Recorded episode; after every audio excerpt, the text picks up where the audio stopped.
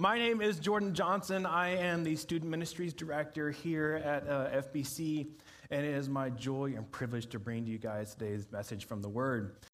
We are in this series called Apprentices of the King, and so we're right in the middle of a five week series. Uh, and so Adam have Slade and Slade have done a wonderful job of setting us up on the what and the why. And now we're going to continue on asking this question next of how. How are apprentices made? If you take the raw ingredients that Slade and Adam talked about, how do we take this this thing and turn it into sausage, I guess, kind of way. Okay? So that's what we're going to be exploring today. Um, and I'm very excited about this um, because apprenticeship is, it's a human thing. And so it's worth taking the time to asking how are apprentices made because if you look at the reality of our life, human beings are, will be apprenticed by something. You cannot avoid it. Even the person who stands off in the corner says, No, I don't believe anything. Uh, there are no authorities over my life. That guy learned it from someone else. Okay? So to be alive, to be human, means you will be apprenticed. Parents, your children are your disciples. Let that sink in and they will grow up and then they will have teachers and other mentors and coaches that will be able to impact and influence their lives. But the core thing that we need to talk about is that discipleship and apprenticeship is automatic. It is a human thing. It cannot be denied. And so when we talk about how apprentices are made we know that I don't have to tell you how, it just happens automatically. But what we can talk about is we can narrow that down to a very more specific question, and that was how did Jesus make apprentices? So that's what we're going to be exploring today. That's what we're going to be looking at. And we're going to be um, in the entire book of Matthew. Well, no, sorry, we're not going to go through the whole book of Matthew. Wouldn't that be fun? But no, we're going to be entirely in the book of Matthew today. Um, because I believe in my study of the scriptures that Jesus had a very specific method for discipleship found in the book of Matthew. And so we're going to look there. Um, so, and, but we're going to begin in Matthew 28. Matthew 28 has been this passage that we've been kind of using to anchor our study of apprenticeship. And so we're going to start there, and then we're going to see what we see. So in Matthew 28, we're going to start in verse 16. And this is what it says.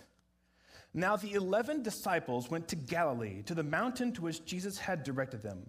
And when they saw him, they worshiped him, but some doubted. Interesting.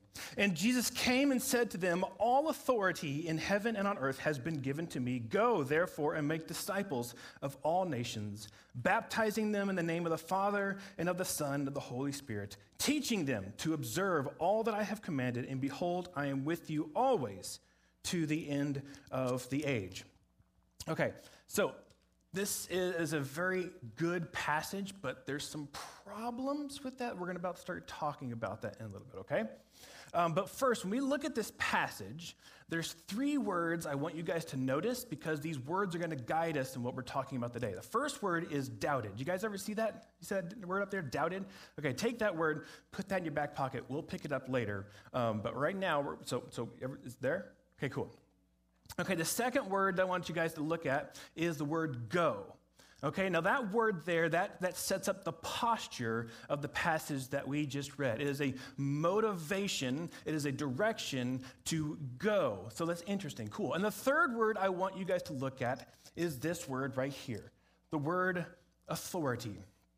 Now, when Jesus talks about all authority on heavens and earth, this is, of course, as a result of his finished work on the cross, his death, burial, and resurrection has proven that he is who he says he is. And so, because he is who he says he is, he has that authority. Okay? Now, um, and so because, well, yeah. Hmm. Yes. Okay. So he, because he has that authority, is why he's able to tell his disciples to go. Okay? So let's stop and look at this word authority because I want to talk about the problems of this passage. The problem is if we're looking at how Jesus made disciples, why are we beginning at the very end of the book? Nobody? That's okay. I wasn't asking. But when you look at it, who was he talking to? Who was he greatly commissioning? His disciples, right? And this was not this was not the first time. In fact, they had spent the previous three years being discipled, being apprentices of him to lead up to this point where they then go. And so, what we're going to be doing is we're going to be taking this word authority and we're going to work backwards through the book of Matthew because we start at the end. You can work at the beginning, and it works both ways, okay? But you can start and we're going to work backwards and we're going to trace the word authority through the book of Matthew, and I will show you what I believe to be Jesus' method for apprenticeship. You guys ready? Cool. I hope I am. Okay, here we go. So to, to, so, to begin our journey, we need a good working definition of the word authority. Okay, so if you go to Merriam Webster, this is what they have. This is my favorite one, that's why I picked it. Power to influence or command thought, opinion, or behavior. A power to influence, command, where is it? Thoughts, opinions, or behavior. There it is.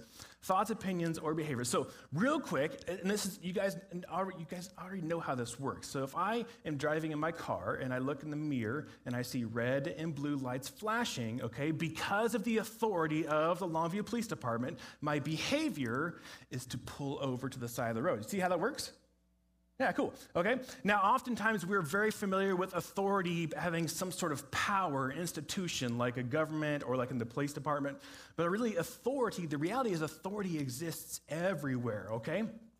I can pick up a carton of ice cream and it has authority. It's saying that this, whatever this is, is an appropriate serving size. That's an authority. It's a power to influence thoughts, opinions, or behavior. Now, this is the catch. This is what I want you guys to grasp onto real quick, okay? Each and every one of you here today and forever, for all of humankind, has the ability to choose whether or not you accept authority.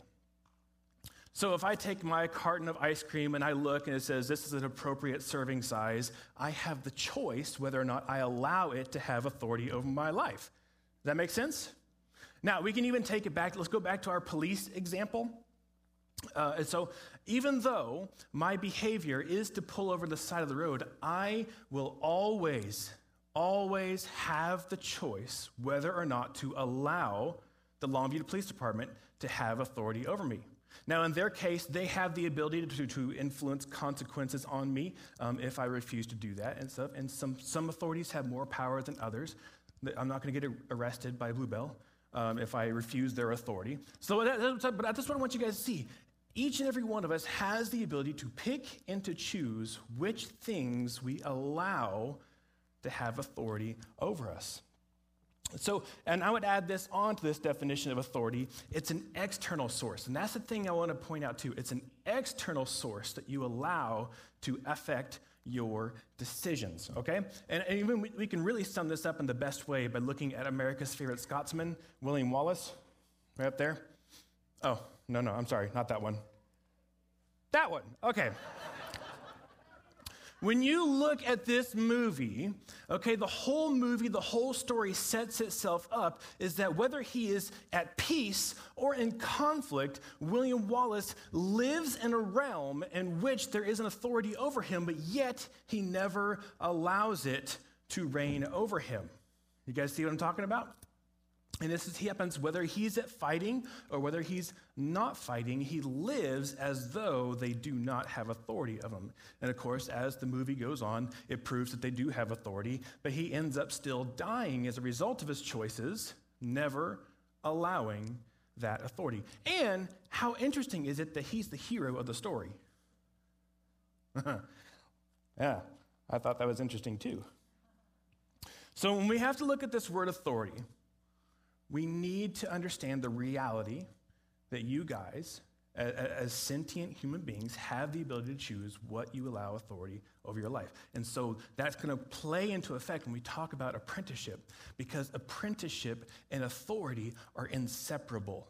You cannot have one without the other.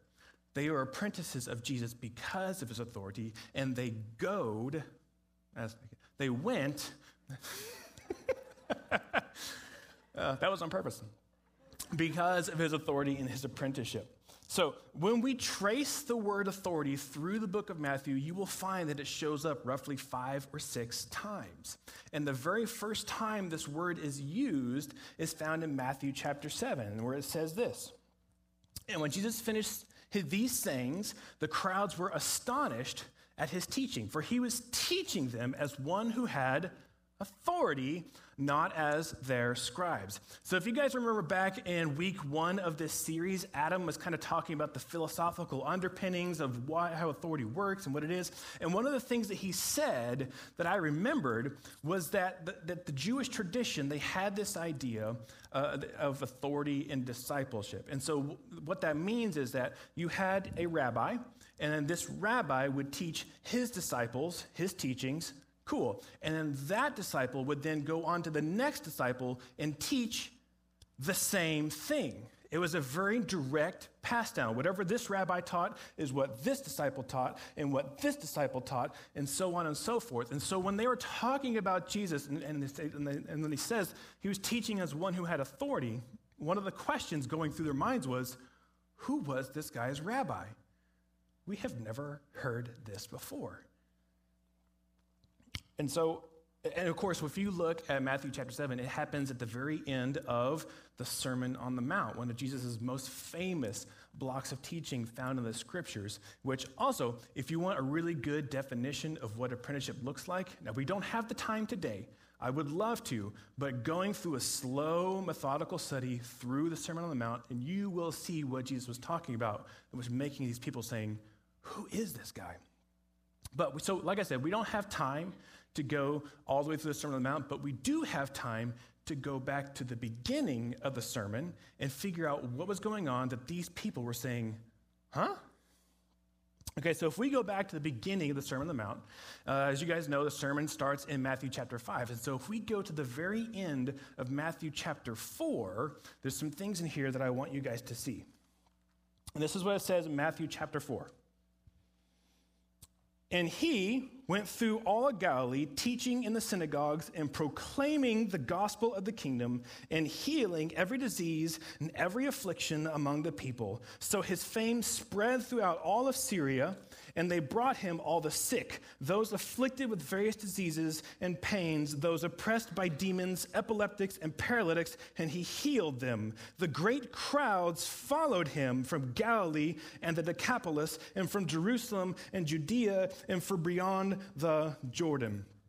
Okay, so real, real quick recap of Matthew chapter 4. It begins with him being tempted, and then it moves into John the Baptist being arrested, which also means Jesus picked up right where he left off. And then it goes to him picking his disciples, and then it moves into him ministering to these people, okay? And this is kind of the epilogue. This is setting up the Sermon on the Mount. So, um, and so, oh, but it gets even better. Are you guys ready for this? I want you guys to see this, okay? if we begin, so not beginning, this is at the end. At the end of Matthew chapter 4, you see that because of his ministry, people are coming to him. And, th- and these crowds that are gathering because of this guy they'd never heard of, but he's doing amazing things, Jesus again brings them to the one place. And then look what happens in the very first verse of the next chapter, Matthew chapter 5. I want you guys to see this. Seeing the crowds, he went up on the mountain, and when he sat down, his disciples came to him. How interesting is that? So, so, real quick, I'm going to point out some major differences between Matthew chapter 4 and Matthew 28, most primarily being the posture. Whereas Matthew 28, it is go, where in Matthew chapter 4, he sits. I want you guys to notice that. Because honestly, in the life of the church, it's very easy for us to teach you guys how to go. I would argue it's more difficult to teach you guys how to sit. And we can argue about that later. I'm speaking from my own experience. And so when Jesus went up to the mountains, these great crowds that were following him, he sat down and they came to him because they wanted to hear more. And because they wanted to hear from him, that automatically makes them disciples. They were beginning the apprenticeship process with Jesus. And so if we look at Matthew chapter 4, I can pull out three things, which what I'm calling the three attributes of apprenticeship according to Jesus, okay? And so if we look at Matthew chapter 4, these are the three things that we come up with teaching in the community, proclaiming the gospel of the kingdom of heaven and healing the diseased and afflicted. That's what Jesus was doing, which attracted people to him, which whenever he sat down, people said, I'm going to sit down too, and I want to hear what he has to say. So we're going to do so what we're going to do today is we're going to go through each of these three things and kind of explore what that means possibly and then we're going to move into some other fun stuff that I have for you guys in a little bit. But for now, Let's begin. And we're going to begin with proclaiming. And there's a very specific reason why we're beginning with proclaiming, which we'll find out in a little bit. But this idea of proclaiming, we need a good working definition because some people is like, what is the difference between proclaiming and what is the difference between teaching? What's the difference between proclaiming? Uh, some people have used the word preaching, and I think that's a fairly um, uh, okay way to use that. Um, but there is a difference between proclaiming and teaching, and this is, this is the definition I have for proclaiming the invitation to participate in the kingdom of heaven, which is available through, no, not through, to all people right now through Jesus Christ. That is what proclaiming is. When Jesus and the John the Baptist before him said, Repent, for the kingdom of heaven is here, that's what they are doing. And so we have to ask the question what does it look like to participate in the kingdom of heaven? Because when you see in the book of Matthew, they use present tense terms, which means they believed that it was happening right then and right now. And for us as modern Christians, we also believe that it is happening right here and right now. So, what does it mean? So I'm reminded last week, um, if you guys were here, uh, Slade had a wonderful sermon where he talked about um, apprenticeship. And I remember he had this wonderful verse that he talked about. Let's see if you guys remember this one. Come to me, all you who are weary and heavy laden, and I will give you, finish that for me, I will give you rest. That is participating in the kingdom. Doesn't that sound nice?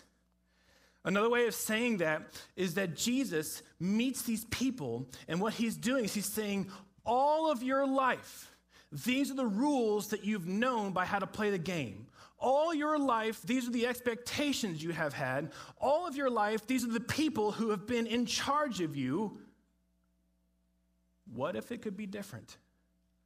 Follow me. I'm going to show you a different way.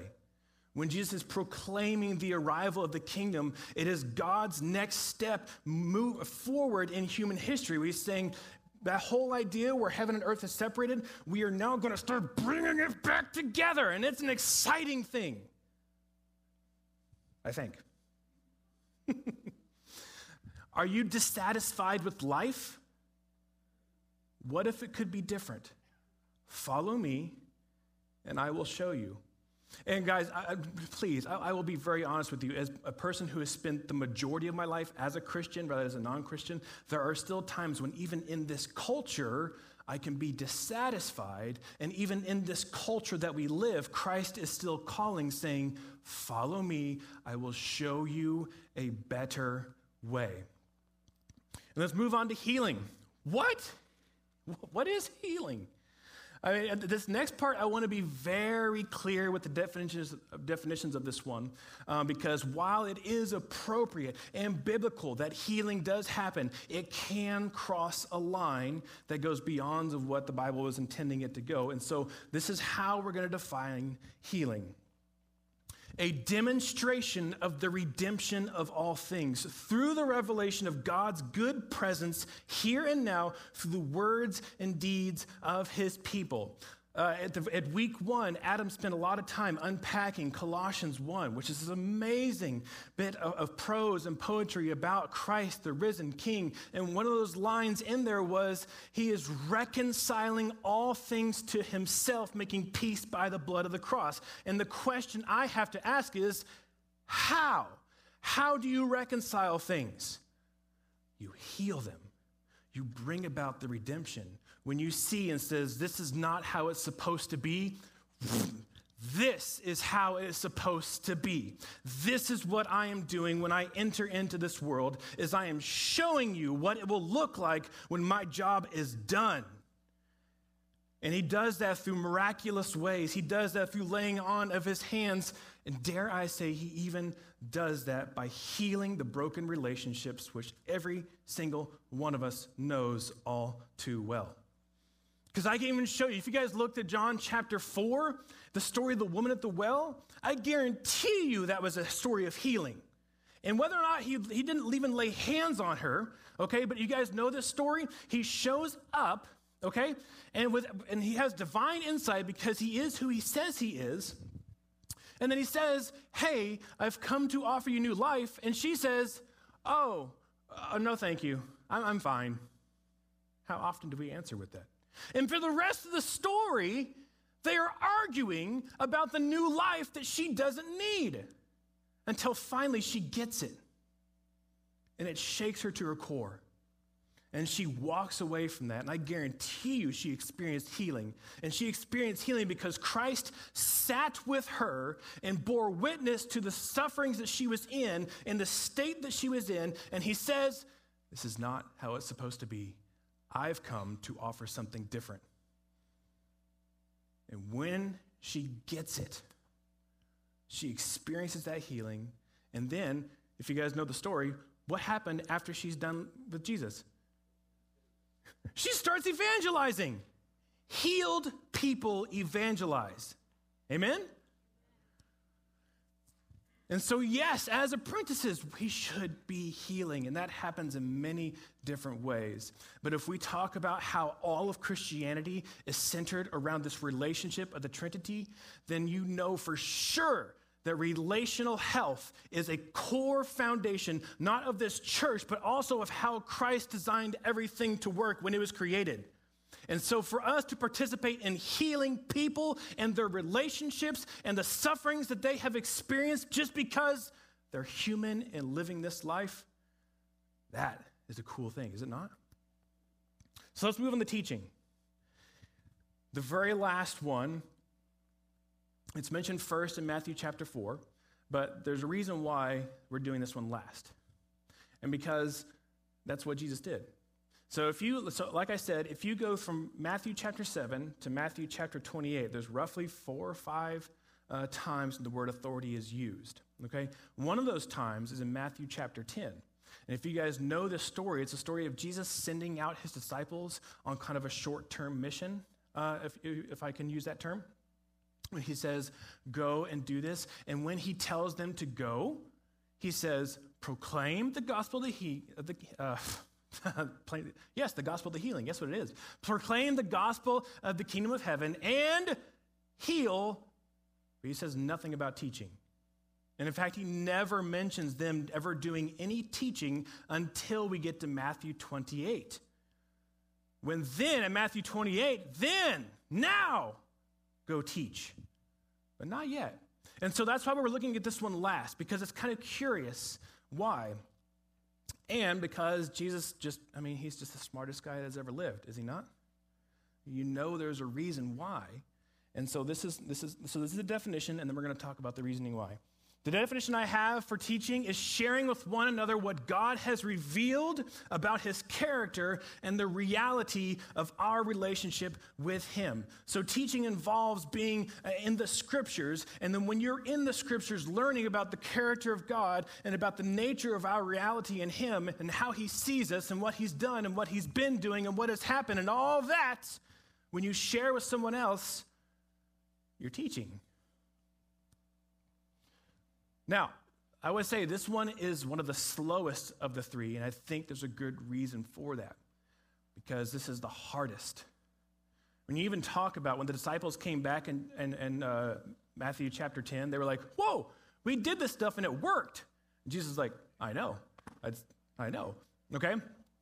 And so there's a sense of the proclaiming and the healing, and you oh, yeah, it gets us excited. Look at all this stuff we could do. But then it comes to teaching, and he's like, You don't get it yet. You're not prepared. You need to sit some more before you go. And so when we talk about teaching, there's a very there's good reasons because this is a lifelong process. When you're continually learning about an infinite being, where's the stopping point? I ask you, please tell me, because sometimes I get tired. Okay? But not just that. When you're in a lifelong process of learning more, then it always keeps you just a little bit from saying, ah, I think I got it now. Because I think one of the most wonderful teachings uh, that I have ever received about Jesus is saying, when you think you've got it, you probably don't. Because a lot of this is talking about what does it look like for the kingdom of heaven to reign among humans here and now. And you guys look, uh, uh, this happens, this shows up in the parables. And you guys see when Jesus tells his parables, some of them he explained, and some, nothing. Why? Please, you please tell why, why, why? No, no, that's, that's, not, that's not how it works. You see, Jesus Christ, he also followed the, uh, the rabbinical tradition of how they taught. And the way that they taught was they just say these things and then, okay, good luck. What? Oh, we, okay. Because the idea is that you would take what the teacher was teaching you and you would sit with it for a long time and you would think, well, maybe it could be this, or, or maybe it could be that. Once again, that active imagination of wondering what does it look like for the kingdom of heaven to reign among humans here and now, and I could even add on in your own individual context. When your work, your careers, your home life, what does it look like for the kingdom of heaven to be reigning here and now in your home life? These are questions to contemplate. And so when we look at the three attributes of apprenticeship according to Jesus, we need to talk about the expectations. Now, Adam kind of mentioned this too in his first sermon too, but, but the idea behind this was that every rabbi was, or, sorry, every, wait a minute, who is this? Christians. There we go. Okay. Thank you. Thank you all. Hang on, I gotta hydrate. It's not funny. This is serious. Okay, back online. Okay, so the idea that Adam was kind of fleshing out is that in the Christian tradition, those that followed Jesus, there was this expectation that every Christian was a rabbi and every Christian was also a disciple. It's a both and kind of thing. There's not some Christians that are rabbis and some Christians are disciples, but the expectation was that for when Jesus was teaching his disciples, his apprentices, is that you are my disciples and you will also have disciples, and that you need to be doing both at the same time. So, the Christian model for apprenticeship is that every Christian is a rabbi and every Christian is a disciple. And so, based on what we've learned here in, in Matthew chapter 4, we have to wrestle with this reality. You can, disciples can only be made by those who are being discipled. You cannot go unless you are willing to sit first. If you want to be a teacher in the life of the church, but you are unwilling to be taught, how can you be an apprentice? If you want to build an organization that preaches the gospel to all the nations, but you are unwilling to hear the gospel in regards to your own life, how can you be an apprentice? If you want to see yourself as a person who reconciles with others and helps people walk through that path of healing, but you are unwilling to pay attention to the needs of your own healing, how can you be a disciple? Guys, this is, this is not only is this how Jesus expects us to behave, but the only other reasons why is because if everybody is following this model, then the church can be a safe place for any person to walk in. And guys, for us to do the work that Christ gave us to do, the church has to be a safe place. Please give me an amen on that one. We want anyone to walk through the door. And because we are all sitting and teaching and being taught by one another, that they can walk in the door and say, This is different. But we're not done yet. I mean, we could end right now and pray and go out, but we're, we're not done yet. We still have some more things to do. Because if you guys remember, we have a word in our back pocket that we have not yet used. Okay, and that's that word doubt. If it, it shows back up in Matthew chapter 28, um, 16 and 17. Now the 11 disciples went to Galilee to the mountain which Jesus had directed them, and when they saw him, they worshiped him, but some doubted. Why? Like, and I, I first of all, I, I, just love the honesty of the scriptures. Um, isn't that a wonderful thing? Please be with me on this one, guys. We love honest scriptures, okay? And, and honestly, and when I teach my students, whom also are my apprentices, um, when we teach in, in Refuge on Wednesday nights, we talk about every word of the Bible is there on purpose. And so if it is there on purpose, then we must ask the question, why? Why bring up doubt at this moment when you are about to be sent out? Why now? Because doubt is far more human than we would care to admit sometimes. The nature of doubt is being presented with a choice between two ideas being held in tension. So, real quick, everyone in here, I want you to take your fists, all right, and push your fists together like this, okay? Bonus points if you can make your knuckles white, but you know, don't hurt yourself. But also, you guys kind of feel that when you line your knuckles up and there's this kind of back and forth action and stuff when they want to try to fit in the grooves. You guys feel that? Some of you guys are in pain. Please take care of yourselves. We're going to have healing afterwards. But you guys, and when you guys, when you guys push like that, that's what doubt feels like.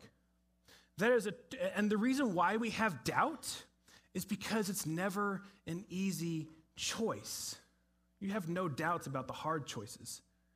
But with the, we have no doubts about the easy choices. But when the choice is hard, this is what doubt feels like. You're pushing against yourself, and your hands are trying to find a place where they can be comfortable, but it's just not working. See, the only way to resolve doubt is to make a choice. And so, what I believe is that as the disciples were walking up on that mountain to meet with the now resurrected Jesus, to receive what would be called the Great Commission, you have to wonder what they were thinking. That they know Jesus, they're worshiping. That's not even in question. They're worshiping, but some doubted. And I like to think that, that, that perhaps they are weighing their options. And when, so when they say, okay, Jesus, who?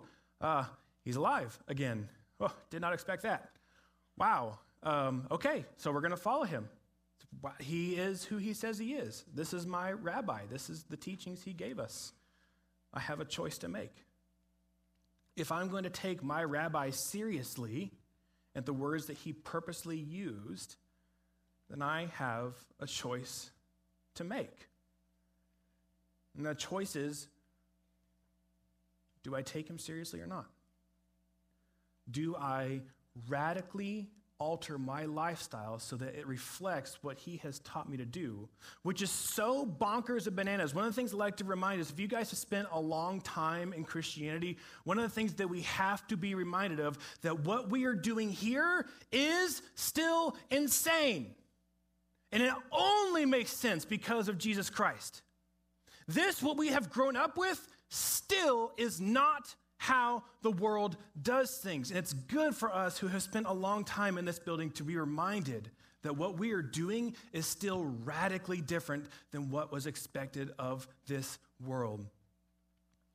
And so, and honestly, some of you guys may be here today um, where you have spent a long time worshiping Jesus, but perhaps you're still doubting about that choice. And if that is true, you're safe you are okay here. Like I've already said, the people at FBC have shown great care and commitment to the flourishing of the people, not just the children, but of the people. So if you find yourself say, ah, yes, Jesus, absolutely, but I'm still doubting, that's okay. I want to remind you of like what Slade had talked about. Come to me who are weary and heavy laden, and I will give you rest. If that is you today, you're in a good place to be please feel welcome and know that you're not as alone as you think you are.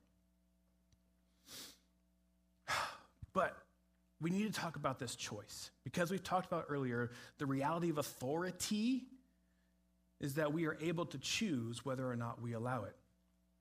And us, as modern Western Christians living in a modern Western world, we have to look at and carefully examine the culture around us because there has never been a culture more committed to its own autonomy and independence than modern Western culture.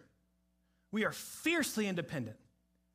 And so, a question that I have to ask you guys that I would invite you to reflect on is it a possibility that your authorities are not properly aligned?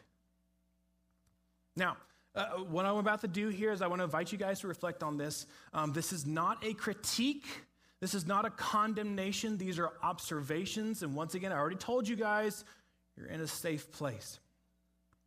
But we have to ask these questions. Is it possible that we struggle with this idea of authority when we live in a country that annually celebrates its Declaration of Independence from authority? Is it possible that we struggle with this idea of submitting to one another when we, who live in the cultural South, still wrestle with the choice and decisions that were made to secede from the Union almost 100 years ago? How are you guys doing out there? You good? You want to do one more? Let's do one more. How many of you guys are like me and a native Texan? Oh, no one? Oh, okay. Do you think it's a possibility? I'm not saying it is, I'm just saying, is it possible that we have a problem with authority when we also dwell in a state that celebrates and honors its own war of independence from authority? I want you guys to, I want you guys to reflect on this. This is not for me to tell you what is and what isn't. It's me to invite you to reflect on what Christ is doing in your life and what he invites you to. As we talked about already, apprenticeship is automatic. Apprenticeship is default. You cannot live this life without apprenticing something. And our, because of how our lives are structured, we sit under multiple authorities and we are apprentices to multiple things. And honestly, for those of us who have spent a long time as Christians, you will never never get to the point when following Christ as your authority is the default position of your brain. Why? Because he's not here yet. Because the redemption has not been, the redemption of all things has not yet finished. Until we get to that point, every day you and I must decide to make him the authority in our life. To be an apprentice of Jesus requires the intentional decision to allow him to influence your opinions, your thoughts, and your behaviors and your values. That is a daily thing that we must do, and we must never lose sight of that fact. I have decided to follow Jesus, no turning back. That's right. We will turn back. that's okay, because that's the nature of our lives. And so we must continue to make that choice. And so, in closing, I have some responses for you guys, and I want you guys to have some fun with these. Um, and also, these are things that I have done myself. Um, and so, so here you go. First response is with the group, find the other passages in the book of Matthew that use the word authority, find them and notice their context. If you have good uh, netbible.org, it's free online uh, Bible software. It makes this job really, really quick. Um, but the key word there is with the group. This is not a personal devotion type thing. We'll set that aside for now. This is a group thing. Family devotions, life groups, small groups, uh, people you meet with for coffee, that, that kind of thing. Gather together, spend some time, and find the other passages. I didn't tell you what they were on purpose because I want you guys to find them. I don't want you just to listen to me. See for yourself. And I guarantee you, if you do these things and if you notice the context around them, there is a chance that your mind may be blown. And I would sincerely hope for that. Because, guys, delving into scripture is an exciting process because, once again, when you have an infinite being that we serve, you can always learn new things. Am I right? Man, I hope so. Studying scripture can be exciting. So, we're going to make it do a little word find. Find the word authority in the book of Matthew and notice and see how they're connected. I guarantee you there's something interesting, if not amazing, that you will see. And when you find those discoveries, let me know. I'm on Instagram, uh, Facebook, email. You can come up to the church. We can go out for coffee and stuff. I am genuinely curious to see what you see. The next response is make a chart of all your accepted authorities. Okay? So, this is an individual exercise. So, I want you guys to sit down and write down everything that influences your thoughts, opinions, and behaviors. Okay? Should take like five minutes. No? Okay. right. And so, but, but I mean, I've made one myself. Would you guys like to see mine? Okay. All right. This is what it looks like. There's very few rules involved and stuff. Now, keep in mind, mine was is too big to fit on this screen here, so this is an incomplete list. But this is what I have on Jordan's authorities. I have my wife on there. I have my children. I have my counselor. I have different pot. A lot of other guys. A lot of podcasts. I listen to a podcast a lot. Books, commentaries, novels, movies, institutions thinkers, doers, all these kinds of things that influence how I think, that influence my opinions, and that influence my behavior. So you can do it in a list format, you can do it in a spreadsheet. It's up to you. Now, here's a go. I have two rules for this. First rule is for the sake of this exercise, do not, absolutely do not put God, Jesus, or the Bible. It's okay, you have my permission. All right? For this exercise, we're going to go ahead and assume that they are already at the top of the list. And so we're going to look at everything else that may compete with that. So, for the sake of this exercise, do not put God, Jesus, or the Bible. It's okay, we'll put that on later on, but for this little experiment, don't. Okay, and the second rule is Two way relationships have to be prioritized above one way relationships, okay? So, as an example, uh, I love the author and speaker Skye Jethani. I literally have all of his books. I listen to his podcasts whenever he speaks. I'm curious because I love how he treats scripture and he makes me want to learn about Jesus more okay? Now, however, it's very unlikely that I would have a chance to sit down with him at Silver Grizzly and kind of talk about the nitty gritty of life. So, because of that fact, he has to go below any of my other two way relationships because the whole nature of apprenticeship is back and forth, the both and. You cannot have one way apprenticeship. That's not how it works. Jesus said so. Kind of. Anyways, all right. And then the last response I have for you guys is this let your closest relationship see your chart and ask for their opinion. Should be easy, right? Whoever you are closest to, so spouse, uh, parents, if you have children, I dare you to let your children look at your authority chart and say, Tell me what you think. I guarantee you, I showed my wife Charity the chart, and I, and I, guarantee you, if I had not put my phone on that chart, that would have been the first thing she'd notice. Says, What about your phone?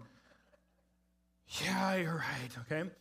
So, this one perhaps may take the most bravery of the other three, but I think you guys can do it. We can do it because, once again, we are in a safe place, are we not? Okay, okay, yeah. so, if you could do these three, three things, I have no idea what will happen, but I bet you it'll be interesting. So, do these three things. And like I said, in the first one, let me know. Um, I love to hear people make connections in the Bible, and it makes me excited to then go look at my other Bible. So bless me with what you guys are learning about Scripture as well. So, guys, we're about to close here. And we began with this question How are apprentices made? Okay? And so, based on what we have studied through the Gospel of Matthew, this is how I would answer this question by willingly sitting under the authority of Jesus Christ to be healed and taught by him and the body of Christ, and to hear and proclaim the gospel of the kingdom of heaven. And then, if we can, like, here's the deal, guys. If we can do that, if we can spend some time wondering what that looks like, being in conversation, maybe perhaps even arguing, but if we can spend time doing that and committing to these three things, how cool would that be? And then I would even argue that if we get to this point, then from here we go and do the same for all nations.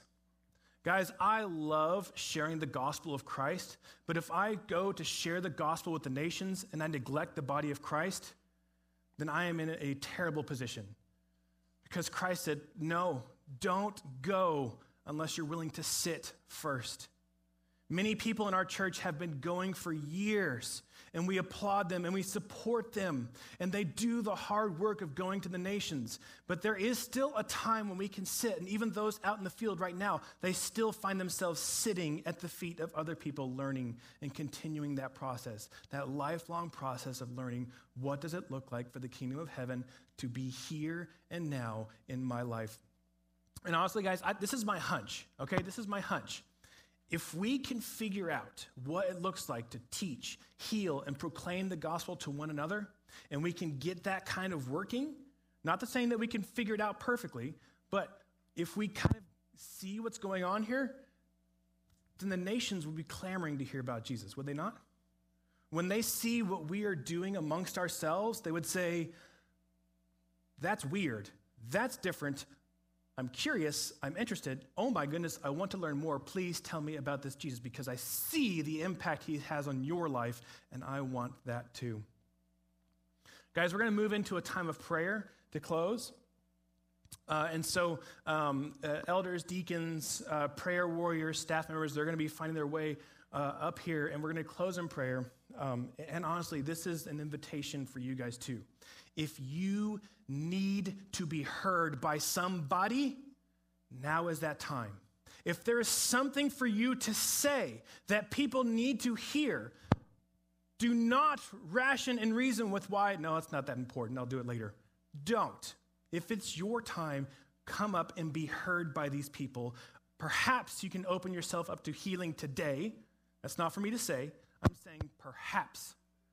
But as they come forward, I'm going to close in prayer. And then, if you need to be heard today, if you need to be seen by someone, if you need hands laid on you so you can feel that tangible touch of the Holy Spirit of Christ working through his body to heal those around him, now is your time.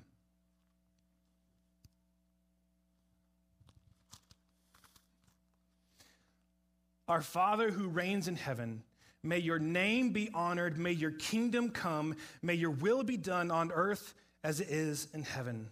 Sustain us and forgive us as we forgive others. Keep us safe from ourselves and from evil. Thank you, Lord, for the invitation to participate in your work of redemption. Remind us of your humility when we feel confident, and when we are struggling, remind us of your gentleness and grace. And Lord, when we, dis- when we,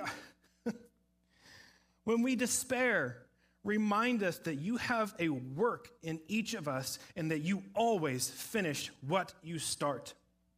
Lord, I ask for three gifts from you for us here today. Give us your patience, give us your wisdom, and give us your perseverance. In the name of Jesus Christ, I pray. Amen.